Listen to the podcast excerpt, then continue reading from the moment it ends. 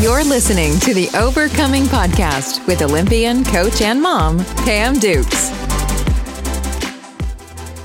So, you guys, we've all kind of referred to the events with George Floyd as well as all the other names that have been in the news. And I know for me, um, I, I'm one of those people who really don't watch violence on TV. It's just very, even in movies, even though I know it's fake, I just don't watch it because my, my brain can't compute to know that this is happening. And I remember I did everything I could to not have it on when my son was in the room because my son's 11. And mm. I know it's just going to be too hard for him to actually understand what's going on. So I would change the channel. And I, you know, he did hear about things in school and I talked to him and I let him know. And I said his dad would also have conversations about what he needs to do if he sees a policeman and how he should behave. And I remember right at that time, I was just, it's hard to describe my mood. It was like I was exhausted, I was devastated, I was stunned. Uh, I, it was almost like all the hope left me. But you know, we, we still have jobs to go to and things to do. And so I got up and went to work. And I think as I started to see the protest and the mobilization, I started to feel better. And I thought about it as we were coming into this discussion that I think I actually feel better but it kind of bothers me that I feel better because I feel like it's not like anything's changed. It still happened. And I know there's been changes in different organizations and there's a lot more awareness. And I know we are trying to mobilize to make a difference.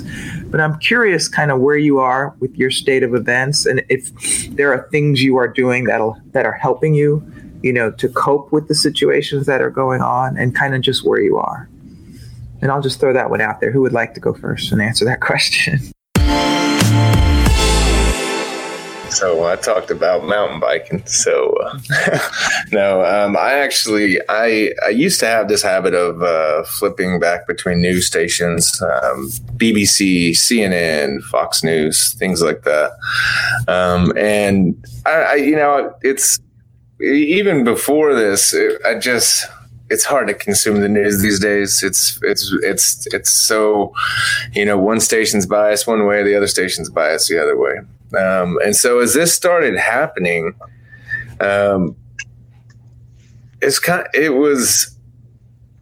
It, it, it happens, and I kind of find myself thinking, man, like where no one's no one's still listening.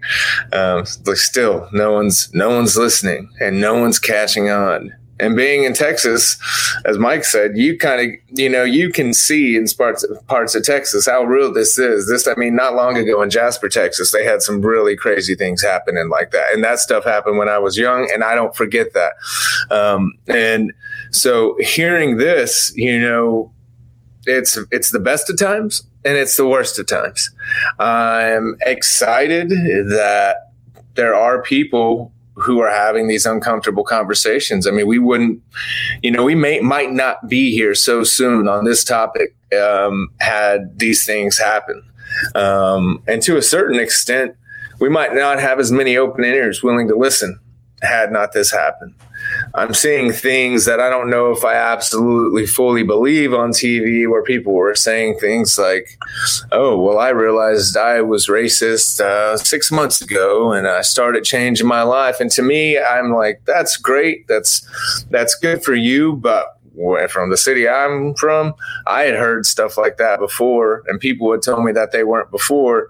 And then you hear things, you know. So I have this kind of like uh, it's it's great, but to be honest, if I'm being hundred percent honest right now, I just hope it's it's gonna keep this traction.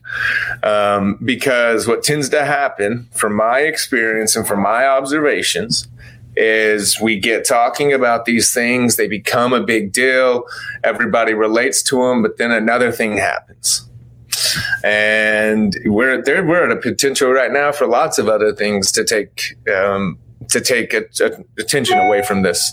And so I have that that fear. It's and I and I don't want to come off as being negative or anything like that. Like it's not saying that it's going to happen, but I am skeptic, and I think I think I should I think I should I think we should all examine everything before we just say, okay, I believe you. I'll take your word for it. Um, so I have really minimized what I hear and I try and stick to only NPR because it's really the closest I can get to an opinion what i like you know they'll say hey they'll say on some things some of the people will say facts and kind of leave it out there for you to make your choice and I, I respect that. But when it comes to news i can tell you my tv has never been used less. Um, during this time it's just it's hard enough it's negative enough out there. And I suffer from all my own imposter syndromes. I have all these gremlins and demons in my head doing workouts when I'm not busy. And so I I just kind of don't let myself get into it. But it's hard because then I feel like am I not am I part of the problem? If I'm not out there doing something, because that's how I approach my work. If I'm not out there doing something, does that mean I'm part of the problem too? Does that mean I support it? And so there's that dichotomy right there that I struggle with. You know, what side of the coin to kind of be? How can I be? How can I share with people how I feel without forcing with onto people how I feel? Um, and so you know it's it's it's we'll see. It's we're i think for me personally i'm still processing all of this and i'm still adapting and seeing. There are things that i'm i'm really really one of the big things that i've seen come out of this that i love is black owned businesses are popping up on websites. When I start to order, it starts to show black owned business. I used I watched this documentary on Netflix about black owned businesses by like from Big Mike back in the day, man. And it was I was like, man, I'm just gonna keep following up with this. And I never saw that. And here in Texas, I ordered food the other day, and or I was on my Chase uh, or, one of my uh, credit cards, and it said, "Hey, now you can find black-owned businesses." So I'm I'm happy about that. I think that's great. I think that's one thing that's getting like I think that's a really good thing. Eventually, I hope they have brown owned businesses too. But um, um, I think we're making progress. I'm hesitant to say this is confidently the time that it's going to change. Um, I'm hesitant to say that I would be okay to accept it if it everything really did change. I've kind of been born into this like into this environment, and things are going to be different. There's going to be a lot more uncomfortable conversations if we're if we're talking this really happening and really coming to fruition and people realizing the pain that they're causing through their thoughts that may not that may have been you know they may have been just brought up that way or whatever um, so to answer your question, um, I, I minimize my interaction with that. We'll call it risk risk avoidance or something like that. Um, and and that's kind of how I approach it. But what I try and do is on my positive times, I am I'm trying to get the most accurate information on it right there. Knowledge is power. Um, and so I, I just try, I'm constantly trying to find a resource that can get me some accurate information. Um, but not really the best of luck. So if you have any recommendations, I'd be happy to um, hear. And if not, maybe we just need to create something that just says, "Hey, just the facts." Um, mm. But yeah, right now I'm having to avoid it. It's stressful. These times are hard. I mean, and there's a lot of time. There's a lot of reasons the times are hard right now. And so what I'm doing right now is just trying to make myself a better person. Focus on myself internally so I, I can be the change I want to see out there. Um, well, what about you all? What do y'all do? I'll, I'll, I'll, jump in there. Um, I look, I I love that you brought on brought up black owned black owned businesses. Like I I have always tried in my life to, to support black owned businesses, but um, and and I there, there's a Killer Mike has this um, yeah on, yeah he has this show on, Netflix where he tries to buy black owned yeah. and, yeah. and it's so hard. It's so hard, but but it's possible, right? Like this hat, like this brand equity is, is started by a black man. Shout out to John Henry. And like I got this from the African braiding store in Pflugerville, Texas, right? So like like black owned sneaker brands, right? Shout out to Science Collective and, and Perry Coach Shoes, right? There's so there, there's so many black owned brands. Um, but, but specifically like for me, I've just been trying to find where the where the places are where I can I can go to work. Like where can I sink my teeth into this? Because with with the death of George Floyd and with like the murder of George Floyd, the murder of Breonna Taylor, and incidents like this, I go back to the last time I really remember being affected by this was when Trayvon Martin was murdered by George Zimmerman. I helped stage a 30,000 person protest on my college campus at the time. And I remember thinking, like, oh, we're going to change the world.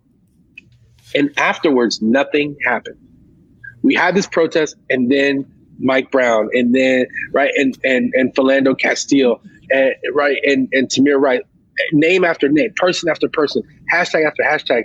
And so I learned like while the protest is powerful, and I believe in pro, I believe in violent protests. When the government fails your people, I believe in violent protests. I believe that America has a problem with race, but more specifically, America has an anti-black problem. Um, and so I, everybody's like, "Oh, anti-racism." Yes, I want anti. I like get rid of anti-blackness. I want America to be pro-black for the first time in its history, right? And so, like, I am there, but I'm also at a po- point in time where, like, I have to figure out where I can insert myself to go to work for this. Um, I one of, one of one of my friends he owns a a coffee company uh, called Dope Coffee, and his name is Michael Lloyd. Uh, he is based in Atlanta. He and his wife and his brother they're they're they're running this movie. This summer, black owned business, uh, veteran owned business, woman owned business. That business, I think the last time I talked to them, they were up three thousand percent in sales. Like you heard that three thousand percent and and climbing, right? Like did so well they were able to launch an accelerator program, right? And and he and I talk about this thing all the time. Like the revolution is coming, but it's going to be economic. It's it's not going to be a revolution where it's necessarily on the back of the protest. The protests are helping. They're they're doing so much good. Um, they're they're drawing a, they're bringing awareness. They're letting the government know our generation is not going to take this, right? We're not going to stay in in in Austin it just the new the story just broke today. They cut the police funding by 150 million dollars. Right. So like the protests are working, but I'm inserting myself in like what I do is I, I work on education, and I know that if the revolution is going to be economic, we have to find a way to educate our black and our brown children because the United States of America has been set up for us to fail the, the public school system, the traditional school system, even the college application process is set up to exclude us from the most prestigious of places. And when we make it, when we get in the position where we hire folks, and when we go to the Olympics, right, and when, when, when, we own our home and we have our business, right, people are looking at us like an anomaly, but that no longer needs to be the case. So I'm working with a group of people in Austin um, to try to what, what what we're trying to do is essentially we want to turn Austin, Texas into Atlanta 2.0. We we want to attract talented, smart, passionate black people to move here and then be able to equip them economically to be able to stay here. So we're doing everything from we're about to launch a, a, a virtual school. Um, we're building an Austin schools reinvention lab where we're going to partner with the city. We're going to partner with uh, Teach for America and we're going to build a lab that that dreams up new models of school and then puts them in old abandoned school buildings in the city. So like we're we're doing as much work as we can. I'm fortunate that uh, here at Alpha, where I work, the building that I'm sitting in, uh, our, our our population is not very diverse at all. But I called our director this summer and I said we got to do something, and he said, "You're right. What do you want to do?" So I drew up a three year plan, and he's like, "Great, let's do it. Whatever you need." he's wow. opening up the oh, right opening up the funding like we we're bringing in diversity consultants we're bringing in the, the, you know, these amazing programming for kids um, and so it's it's an incredible time because people are open and i think while people are open we have to use those doors to get in and do the work that's going to set us up for the next 100 to 1000 years and change the way this country looks yeah. So I want to chime in and uh, kind of like bring it home based on what Sergio said. Sergio mentioned that young people, you know, like he mentioned about hope, you know, and I have a saying, you know, I think maybe it was uh, uh, President Obama that used to say, hope is not a strategy, you know. So I always tell my team when I ask them, you know, when are you going to get it done? Like, I hope it's going to be Friday. I'm like, no, hope is not a strategy. So for me, hope is not a strategy, but I feel a slight of hope. And how did that happened was um, one of the things that I decided to do when this whole thing happened, and prior to already three years, like I told you guys, I decided that I'm no longer going to be silent or ignore discrimination or racism. I'm going to catch it right when it happened. Meaning when somebody have those uh, supposedly microaggression moment with me, I'm just going to stop and say, stop asking me that question. You know, stop asking me about my hair because that's not, that's irrelevant. You know, we are in 2020. Why are we talking about my hair out of everything else that I bring to the plate? So I've told myself that I'm just going to do that because I have compassion. You know, one of the things that I think for me, for us to be on the same page and respect each other, we have to be compassionate, right? So I try to see that everybody doesn't come maybe from a racist background or maybe they were not raised right, you know, and maybe because it's, it's my immigrant background that allow me to just be a little bit more compassionate, you know, because I know I flew like 100 miles to arrive here. So I have compassion for people that have never been anywhere, that have never traveled the world, right? Because I'm like, you live in the United States, you don't know any better. So I have compassion for you, but I'm going to sit you down and help you learn, you know? So you have to be willing to learn. So I've been practicing a little more compassion into understanding. So why is somebody thinking that as a black woman, I'm aggressive? You know, what is in your DNA make you make me feel like I'm aggressive? So I'm trying to do a little bit more of that work, right? Just a little bit to get to their level so we can start having conversation. And I've been having a lot of those conversations, but I have a nanny. She's a, a young college student. She's she's a white college student. And I was blown away by her reaction to all this, you know. So we hire her in the middle of the pandemic and everything. And so this whole George Floyd was just happening in front of us. And I was asking my daughter, "Do you think we should talk to her about it? My daughter said, Oh yeah, she she's not about this thing she's not liking all of this. So then we start having this conversation and I don't do a lot of TV either. So she's the one that fill me in what's going on, you know, what Karen is doing, whatever. She's the one that fill me in everything going on. So, but I, I realized that I've been super tolerant, you know, because I was telling her, she was telling me about this whole white fragility, that she's not about it. It's, she's a, she thinks it's a stupid movement and that people just need to be direct. And just like Mike was saying that we need to teach people to just accept, you know, it's not about being, she doesn't even believe in anti-racism. She just think people just need to accept order and stop all this, you know, microaggression. So I'm sitting there, you know, almost a 40 year old woman looking at this 21 year old like, she's not taking any crap from anybody. And she's a white young woman. So then I was like, I feel like at my age, I'm being tolerant. Like I've lived through this so much that I'm like, oh no, you need to be compassionate. She's like, no, Lisette, this is stupid. These people are something is wrong with them. Like she was literally aggressive and and literally just saying things that it's unacceptable. And I was like, I was talking to my partner and I was like, there's hope. You know, if all the young people uh, like her, as I'm seeing in the protest with all the power protesting, I can tell you, give us another decade, this is gonna change. Because I mean, all these people that are our age, we are literally, you know, getting older, and this young generation, they, they're not taking it. Because I think we have taken it so much, you know, just by listening to us here, we have taken it so much. Like they're not taking it. Like this young generation she came the other day. She told me, I like this boy. And I'm like, what is he? And she's like, he's a brown kid. And I'm like, they are so open to so many things that our generation, since we have been oppressed, you know, that's the word that I use, and discriminates against, we start accepting some stuff that we should not. So to answer your question, really, for me, I decided to do three things.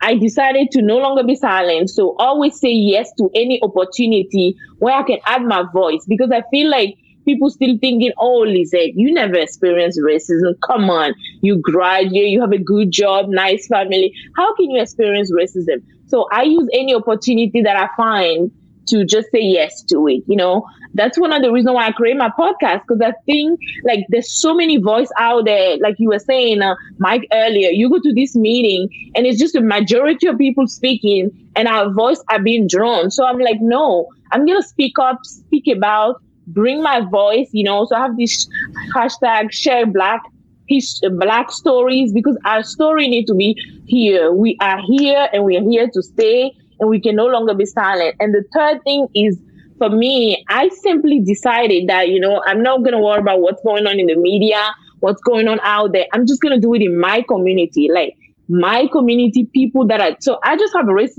I just have racist conversation, uh, race, race conversation with folks now. Like, what do you think about this? Like, I'm like before I would never go to office and ask them about what happened to, because I was traumatized by the Trayvon Martin situation. Like, traumatized for months, told the truth, but I never spoke to it about anybody at work or anybody beside just on my kitchen table, you know? So now, like two minutes in, I'm like, what, what's going on in your life? What is the new? I just go there with people, you know, make them, I intentionally make people feel uncomfortable, you know, because I just insert myself as like, you can no longer say you don't know about race. And if you don't know, I'm to bring compassion and then treat you, you know, because I'm I'm gonna be like, I'm Lisette and I'm black. My husband is black, my kid are black, I'm immigrant, you know. So when we have a president that said like Africa is a shithole country, guess who guess who he's talking about, you know? Guess whose family he's talking about? It's my family, my people that I know. So now I just try to go in there with folks. And one of the simple things that I'm doing is just walking in my neighborhood. Like for the longest time, I go run, but I don't run in my neighborhood. Like I go to the gym and then I join the gym and we do a trail because I want to feel safe with my lifetime member, you know, just feeding with them in a safe way. But since May, before I broke my foot, I just go if five days a week. We just go out and ro- walk with my family, and you will be shocked. But people are like waving at us. They probably and my daughter is like they're waving at us, and she's saying her. I'm like, do you know them? She's like, no, but looks like they like seeing us. And I'm like, we have to show ourselves. But in contrary, I have family members saying, I'm so scared since the Ahmaud Arbery story. I don't want to go wrong. And I'm like, this is the moment for us to be visible. So when I mean visible, it's literally visible showing up here on a podcast, you know, visible in my neighborhood, walking around and be everywhere and no longer be silent. Because I think we also add to the problem of just trying to reduce our voice, you know, and we we have to take it there with everybody. So that, that that's my contribution to that. Wow, that was fantastic. You know, Yeah, that's great. I was going to share one thing that happened to me where I work now that has never happened to me before. And after everything that has transpired, I actually had someone that I work with ask me my story. And they said, Could we just take a few minutes one day and you just kind of tell me what it was like for you growing up? And can you tell me your story? And I have never had that happen. And, you know, the funny thing is, I had to think about it because if you've never had to tell your whole story, I'm like, okay, let's see, that was third grade. And then what, I mean, I literally had to compile it so I could share my story. And I just thought, okay, that's big. And then also at my company, they created a diversity and inclusion task force. Uh, and I actually, you know, I, I wrote the CEO, I said, you've got to let me be on this. What is it I have to do? I just got to be on it. And fortunately, I was one of the ones selected. So I am on that now. And we That's are actually good. working to make changes. So when I think of what I'm doing, other than, you know, trying to share and educate my son and, you know, help my family, I'm also trying to make a difference outside of the household. So I think that's sort of my contribution to this. And didn't I tell you guys this would be about 30, 40 minutes? That's all good. I kept you here so long. What time is it? Oh, okay. it is late, y'all. But we are definitely going to have to get back together and have, like, you know, Yeah. section three, because this is at least two sessions right here. Yes. I, I am so grateful to you. Thank you so much for being honest and your candor and you're willing to share and, and hopefully get the conversation to continue. And I really appreciate you. I hope you guys know that. Thank you so Yeah. much. Thank you. Thank you. This was great. Thank you for having us. Thank you for space. Yeah.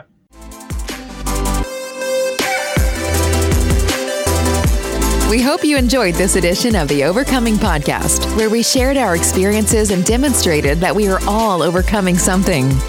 We'll see you next time, and remember to subscribe to our show.